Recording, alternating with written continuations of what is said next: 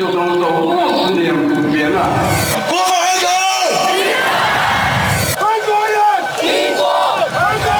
将依法制定香港特别行政。他曾是英国的殖民地，他走进回归中国的洪流。然而，他还会五十年不变吗？他还是国际金融中心吗？香港的变与不变之间，事实岂能藏乎？中央广播电台这样看香港，舍之岂能藏乎？节目每周三晚间十点，由吴色志老师来和大家一起话说香港，关心香港。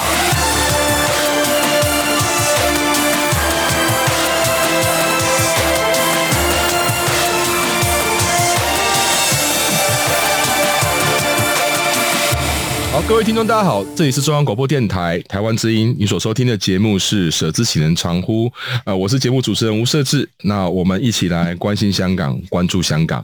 呃，我们上个礼拜哈。讨论到一个议题，就是啊、就是香呃英国对于香港这个 BNO 护照的计划，那当然中国跟港府的一个反对的态度哈，取消了这个 BNO 的适用哈，那这个当然对香港来讲其实是非常重要，但是把它放在一个时间的纵轴上来看的话，其实就是啊，在香港社会追求民主自由的过程当中哈，因为国安法。那又因为对于香港人的政治抓捕，还破坏了一国两制，甚至说我们谈论上破坏了整个香港仅有的有限的民主的一个投票机会哦，这公民权，所以使得说呃，在国际上对于香港的一个人权的一个恶化的一个状态，其实都非常关注哈。前不久呃，英国的经济学人的一个呃评比里面，就针对整个全球在民主的一个指数上的一个调查哈。原本我们认为说，其实它可能也许可以可以是。华人社会里面的一个自由的一个象征的一个香港哦，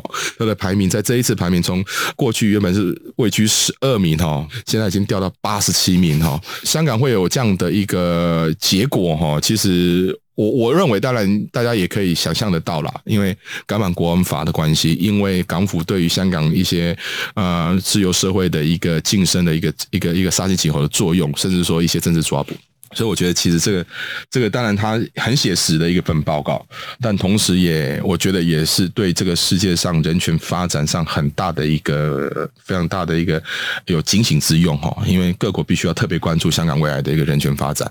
今天我们特别邀请到同样两位啊，我讲了那么多，还还没接到来宾，再次邀请到就是第一位是我们民进党国际事务部副主任谢佩芬大美女。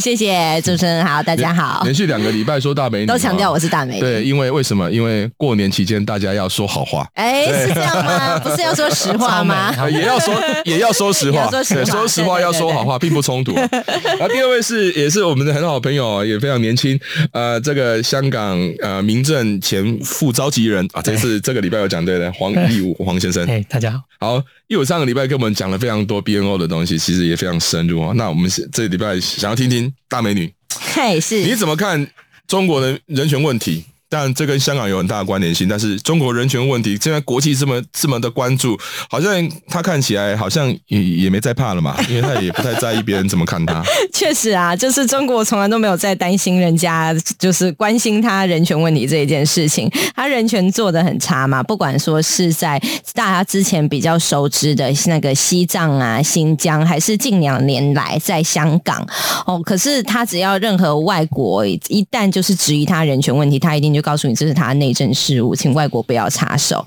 这一直以来都是他的作风。那刚才你有提到说，就是这个经济学人的评比里面，香港这真的是它的跌幅非常非常大哦，就是就是从十二名掉到八十七，八十七这个数字，像有些朋友可能听到觉得哇，就是我们比较觉得嗯很惊讶，这个这个数字也是也不太好，对，生生掉了七十五名。是啊，是是是，而且呢，他现在变成在孟加拉跟菲律宾之后了。它的调的下降的幅度比就是仅次于我们刚发生政变的缅甸。嗯，对，那这是这是是一个非常非常大的。这份报告出来的时候，这个报告在做的时候，缅甸还没政变。对对对对对对对。这真的是一个很大很大的警讯。而且在这之前哦，其实因为他这个报告他有分说完全民主啊，有瑕疵的民主啊，嗯、就是他把民主他把政体又分成好几种，那有的是完全的，有的是有瑕疵的，嗯、那有的呢，他甚至连民主都排不上，叫做混合的政权。那这一次其实像台湾、日本、韩国都是从有瑕疵的民主上升到完全民主，对。但是香港呢，它也是从有瑕疵的民主下降到变成混合政权，是，就是仅高于威权政治，再下一个就是威权政治了。是。那这十分的满分之中，香港只拿五点五十七，五点五七分，它是就是二零零六年以来最低的分数。那这当然就是很明显的，就跟这个港版国安法有关嘛。那港版国安法就是完全，我们可以这样去，我自己是这样去理解，就是说它是在司法，在司法国安国安议题上把一国两制彻底的消灭掉，是，就是已经没有一国两制可言了，就是一国一制。那这个情况，其实，在港版国安法要正在讨论的时候，然后通过的时候，通过之后，后来有大逮捕的时候，其实国际上大家的反应，包括说美国啊，包括说欧洲国家，其实都是很急，就是都是有发去呃声明去谴责的，因为这是大家总觉得说非常不可思议。对，原来说一国两制嘛，五十年不变这样子一个承诺，刚、刚、还没到一半就变，还没到一半才过了二十三年，连二十五年这个一半的期间还不到就变了。那我觉得这个这件事情哦，其实更可以反映说，他中国这个政权，中共这个政权现在对外的一个呃，他的。不管是说他已经不想要再演了，就是他的形象上，他的这种对外的这种要秀肌肉这件事情，他是越来越明显的。因为在这之前，我其实很多时候他对内做的这些事情都是默默的，或者是说他对外还有一套很漂亮的说辞。但他现在就是好，我现在要抓谁，我就直接去抓，就是他现在已经已经没有一个界限可言了。那这件事情其实大家应该也是很关心，因为像我自己也是在关注说，哎，美国对。就是中国在香港的作为有什么呃发言嘛？因为其实，在川普的时代，像 Pompeo 的国务院等等的，也有几次的，就是谴责中共的这个做法。那拜登新上任，因为大家对拜登的一个不知道是既有的印象，还是说一个偏见，是认为说他可能会对中国比较软弱。可是，在拜登新上任之后，我们也看到说他的新的国务卿布林肯，布林肯，他其实，在就任之前，他也就是有发声明，就是。发表了一些谴责的言论，那我觉得这件事情哦，是不管说你说今天美国的政权，它到底本意上它是可能会跟亲中国比较亲近，还是说它对中国是比较有敌意的？在中共对于香港做了这么多非常让人家无法替他辩解的事情之后，他这是逼得人家不得不去谴责他，不得不去批评他，不得不对他强硬。那所以我会觉得，这整个就是其实更大的一个，如果从一个更宏观的角度来看，它不只是说是发生在香港的事情，而是这个北京它的政权，这个政权的本质，它已经显露无遗。这种呃，说一句比较重的，但我们外交部也是，就是发新闻稿的时候也会说，这是邪恶的一个政权的邪恶本质的一个政权。它这个已经是呃为所欲为到了一个对他来讲，任何一个地方都是他可以这样去操控、可以这样去打压的地方了。是，我是确实哦，佩芬讲蛮对的哈，就是说，其实啊嗯、呃，我觉得中国一直在针对说国企好像国企对他非常不友善哈，那我说你啊、呃、都一直批判他，或者是呃污蔑了这个所谓的呃。嗯，中国的一个美好的形象哈。今年是七月一号，是中共啊、呃、建党一百年的庆祝哈。嗯，那我想今年应该很大力，因为他他们提特别提到说要让要说要让世界上知道中国共产党的故事哈。哇，这个故事听起来不知道是国际上会怎么看？是恐怖故事吧？对，鬼故事。所以，我们其实很，我们其实在看待，其实当然呃，对于香港目前的情势上，当然。会有所担忧，那也不是只有香港啦。其实像之前，其实，在布林肯上海的时候，他有特别提到那个所谓的新疆的议题。对对对，他认为说，其实他认同了蓬佩奥那时候所提到说，中共这个这个是完全是一个种族灭绝的动作。那可以看得出来，其实国际上对于中国的批判呢，其实。始作俑者就是自己中共中共嘛，就是他自己你自己做了这么多这么多坏事，干尽这么多坏事，还怕别人怕怕别人怕对啊骂你，或者是来批评你？我觉得这个也是一个一个我们讲说一个威权体制的国家对于自己的一个所谓统治方式的一个，呃、应该是说，嗯、呃，规避责任，或者是或者是说自己对自己根本就是呃害怕。其实中共最害怕的就是自己的权利没有嘛，嗯嗯嗯，所以他不断的去强调说他的正当性。那但是呢，其实这些正当性就来自于他对于整个整个政治上的封锁，包括香港，包括他自己内部。嗯，义武你怎么看？就是呃，当然我们看到香港这个民主的一个排名迅速掉了这么多，嗯、你身为你身为香港人，你你应该感触多少非常的沉重吧？其实我们常常看到会觉得大快人心啊，真的、啊，因为我们不觉得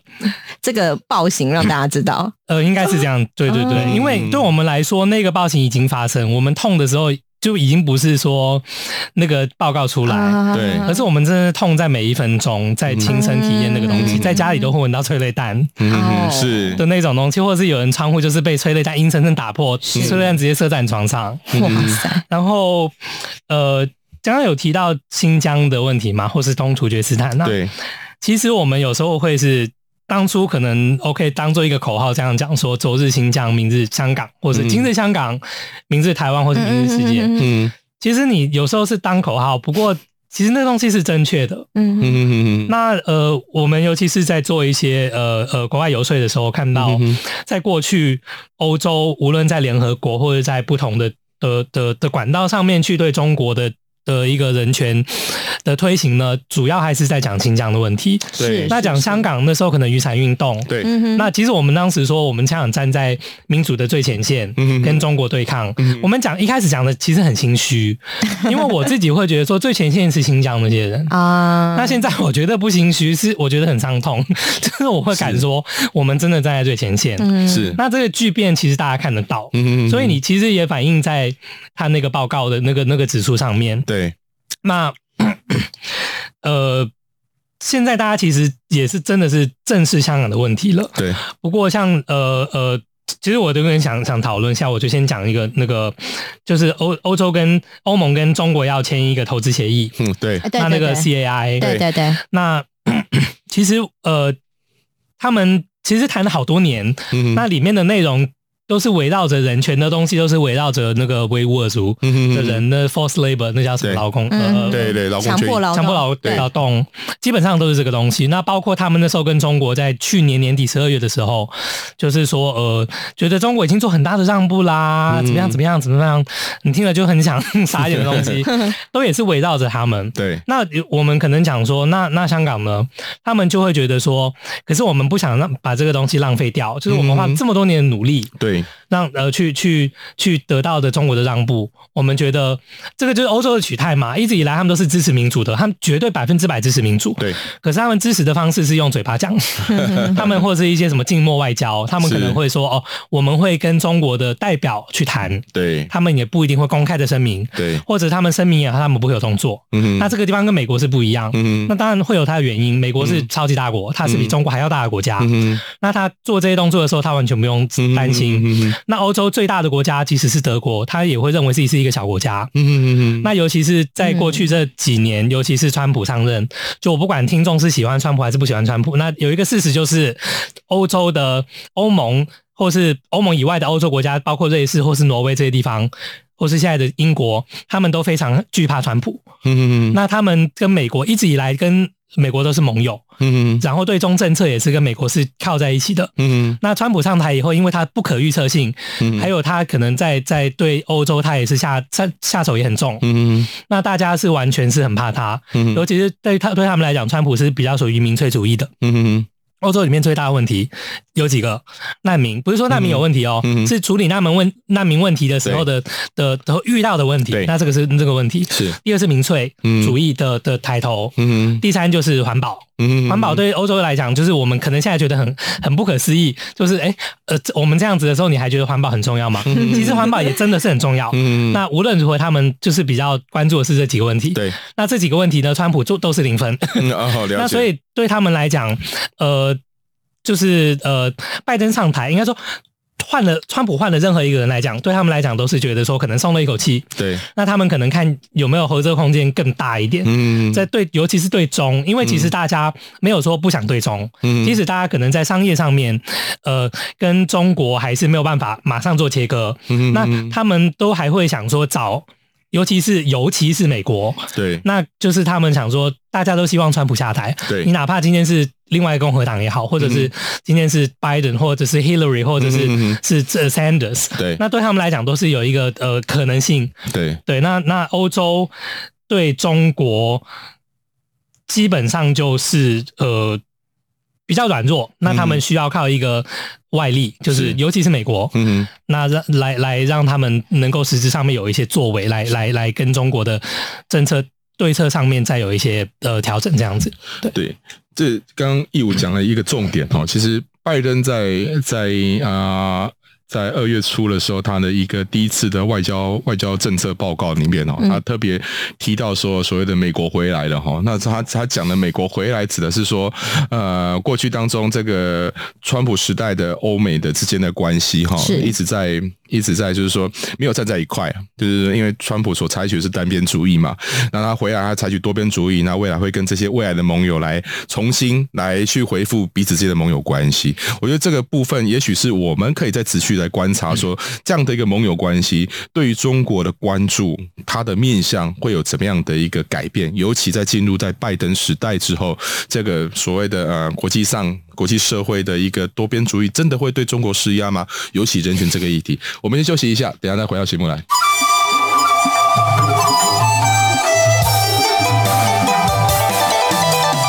无限的爱向全世界传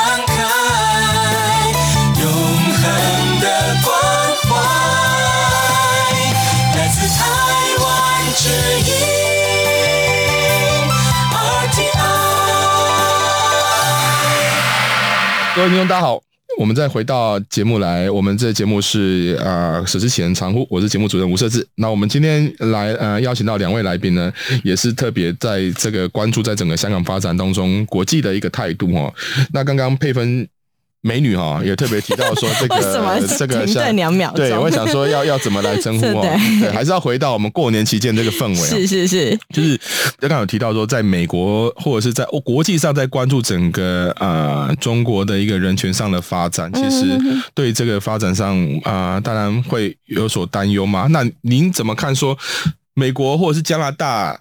这些国家，但这我们就说这是民主国家嘛，哈，那是美国是更不用讲，他是民主老大。对，那他怎么去会未来当中对香港的议题，或者是说对中国人权上，他拜登上来会采取更多的动作吗？还是会有什么样的一个调整呢？其实一直以来，哈，美国在这个全世界它的地位，当然它是一个民主同盟的一个老大哥。嗯、那他也常常去跟人家，不管说是跟其他国家结盟，还是说去跟其他国家对抗的时候，他都是打着这个民主、自由、人权的旗帜。对，哦，所以说再怎么说这个人权这件事情或民主法治这件事情，对他来讲都是一个招牌。对，那在川普的时代呢，当然是他。不叫不是用这个这样子的一个曲径出去跟人家呃交涉，但是大家会认为说，现在拜登上来了，民主党他的一个传统也是就是比较强调这个人权的，那所以大家会期待说他在人权上希望能够多讲一些话。那当然，另外一方面哦，就是如果又从这个区域的政治的角力来看的话，那在呃。拜登的时代呢，跟川普时代会有个很不一样的地方是，川普他基本上就是反正中国做什么我就就就是跟中国唱反调这样子，就是他对他来讲，他们合作的空间是蛮小的。但在拜登，他不管说是在他选前，在二零二零年三四月那个时候，他就有投书外交政策的的书，他就有说，就是他这个会寻求跟中国合作的一些领域。对，那这些领域可能包括说气候变迁，包括说北韩。南的议题，包括说核子武器的议题，嗯、然后在其他的部分呢，就是一些比较政治性的议题，他会寻求先跟其他 like-minded 的，就是理念相近的国家，好，就是先组成一个结盟的他们的国家呢，先找到一个共识，然后再来跟中国对话。哦，所以说其实要说的就是说，美国跟中国之间接下来会处于一个竞争加合作的一个状态，可能跟之前完完全全的比较是那种竞争的。为主的会不太一样，但这个时候呢，人权这个议题，或者是民主法治这个议题，会放在竞争的那个部分，还是说是会在合作之下被牺牲？哦，就是或者是说被那个他的优先顺序会被往后调，这就是值得关注的哦。因为这个人权的议题，尤其是对于中国而言，我们刚才讲到了嘛，就是原本以为说第一线就是那些有集中营的地方，对，那一线就是发生非常多惨绝人寰的那些地方，结果现在发现，哎，东方明珠，呃，就是这个原来是这个大家觉得说金融的象征、最国际化的城市，绝对中共的这个爪牙就是绝对不会伸到他的这个手不会伸进去的地方。也都已经，香港也已经变得面目全非了。那这个部部分，我觉得就是可以，我们值得关注。那当然，这个一切也是要看中共接下来在香港的一些作为。嗯哼。如果他先安静一阵子的话，如果先维持现状的话，或许美国还找不到一个这样借口说去、嗯、去去对他谴责，或者是对他做一些制裁等等。但如果他继续在这样子动不动就是抓捕逮捕啊，或动不动就是以这个港版国安法这个包山包海，真的时候港版国安法出来的时候，就有人说这基本上是全宇宙的人都可能犯这个法、嗯、哦，就是以这个包山包海的法律来就是进行他的政治的压迫的话，那。再一次就是说，再一次强调，就是美国就会可能不得不出手。它这个人权议题在美中的关系之间，它的那个优先顺序，它的重要性就不得不被调高了。嗯，所以呃，你你认为？拜登他会看状况来去处理中国的议题嘛？尤其人权这个面向，是因为人权毕竟是一个没有可以议价的空间哦。对，没有说你呃，就是少抓几个人 就加分这样子，没有这回事。确实，所以我觉得人权议题依旧还会是中美之间非常大的一个坎哈。这个坎其实老实说，中国是跨不过的，因为除非他政体的改变，整个民主化，对，或者是说他恢复。过去香港的荣景，但我相信已经回不去了，因为毕竟这个破坏上已经破坏的几乎殆尽了。嗯嗯嗯。那再来是另外的，呃，未来当中，习近平，我个人评估了，习近平会有更多的动作来去对付香港哦，因为他要维稳自己的政治权利，他明年要连任他的。总书记，所以当党内认为说你没有好好的惩治香港，那他一定是卯起来干哦。那另外的就是说，今年四月李志英应该是要有。新新一波的一个判决，或者是新一波的司法的司法的结果，那这个议题势必也会牵动着国际都在看嘛。你你你香港司法是不是真的剩下所有的价值都没有了？这个非常大的关系。因为李志颖说，李志颖背后他不是只是一个呃有有有钱的商人哈，他是一个媒体大亨哈。同时，他的媒体是站在对于香港民主自由上是非常作非常大作用的媒体。那当然，他也背后也包括了整个香港这个民主运动的所有的一个象征性。所以我是。觉得说，其实美国呃，我们期待哦，拜登能够有更多的动作。希望拜登是连同欧洲还有世界各国一起啦。是是，因为其实中国不断的用钱去买盟友。对，所以你知道，就是虽然讲起来大家觉得是废话，不过人多真的就是有利啊。对，所以你对抗中国的时候也是要人多。是，的确，中国在在国际参与上，尤其在两千年之后，他。确实非常重视这个所谓的国际上的代理人的一个模式哈，但是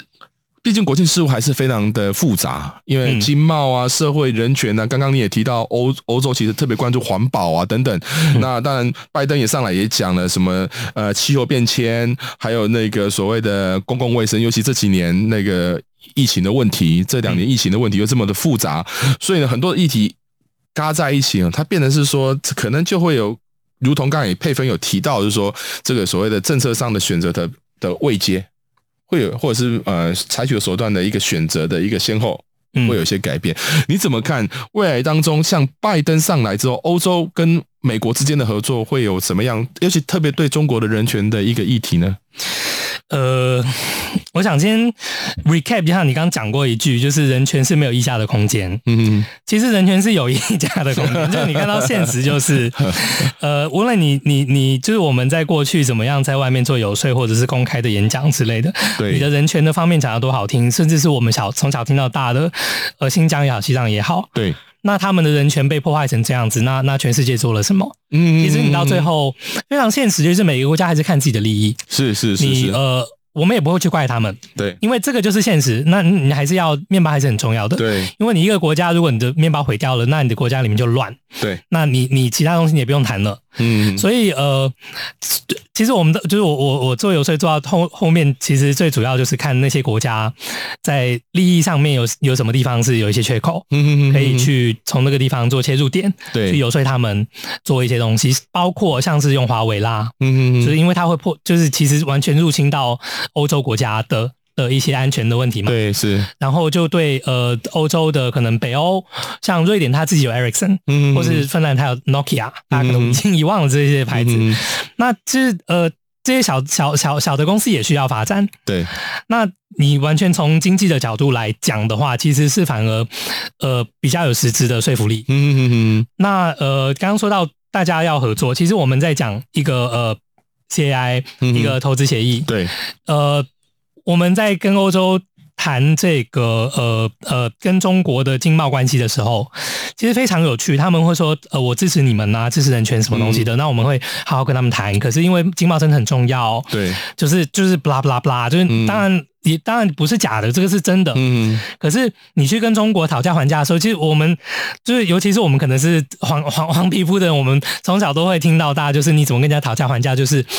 你要有筹码啊。对对对，你不是说你今天一个小学生莫名其妙走到一个大人，可能黑社会老大面前跟他讲说什么，呃，我要跟你赌钱什么什么，那不可能嘛。你当然是比较相对的人做相对的东西，你你实力相当的，你才能去拼。对，所以。就是现在中国已经崛起了，那你没有办法。就是欧洲会说，我们现在没有办法在经贸上对抗中国。嗯哼，那好啊，那你就不对抗嘛。嗯，那你再过两年，你就更没办法对抗。是是是是，就是你你你这个痛，就是我们香港一直以来大家都不想去做这个取舍，不想去牺牲，不想牺牲。所以我们说的今日香港，明日世界，就是这个是其中一个点。呃，就是我们已经做给他们看了，希望他们能够。那其实我们呃在在。过去这一年，我们看到其实蛮多国家，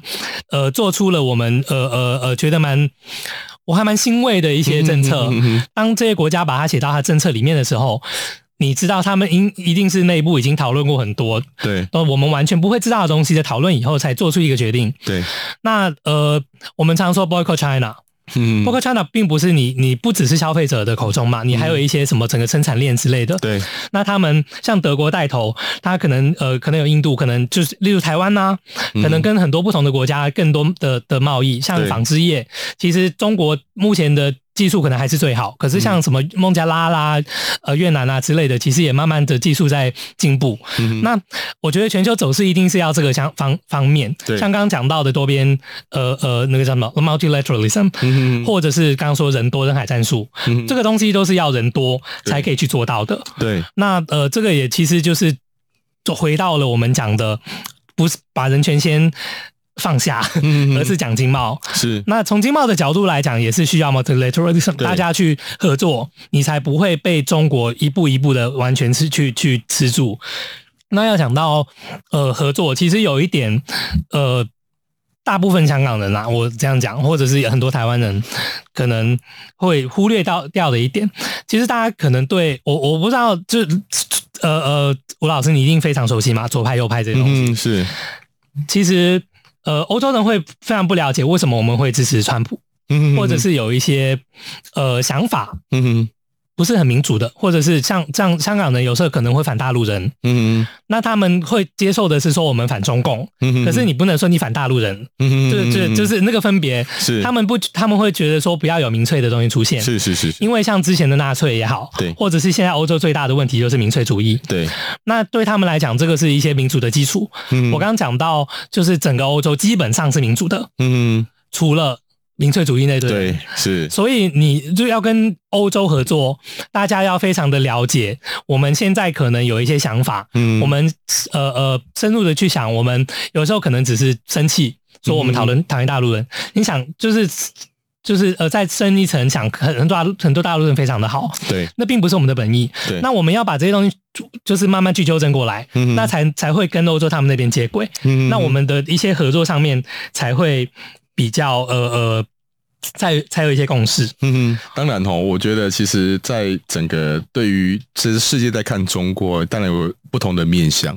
不过呃。我非常认同的一点就是说，其实啊、呃，不管关注中国或关注人权这个议题啊，当然它需要更多去理解说每个国家的经济发展或者它政治发展，跟甚至它内部的社会文化的不同，那从中去。林杰说：“如何去从他的角度去看待中国人权的问题？”好，我们今天时间非常有限，我也讲的太多了。好，我们非常感谢两位来宾哈，一个义武兄，还有那个佩芬佩芬美女来参加我们这个节目，也跟我们分享蛮多的观点。好，嗯，拜拜，拜拜。好，我是吴设志，我们下个周三，下周三在同一个时间在空中跟各位相会，谢谢。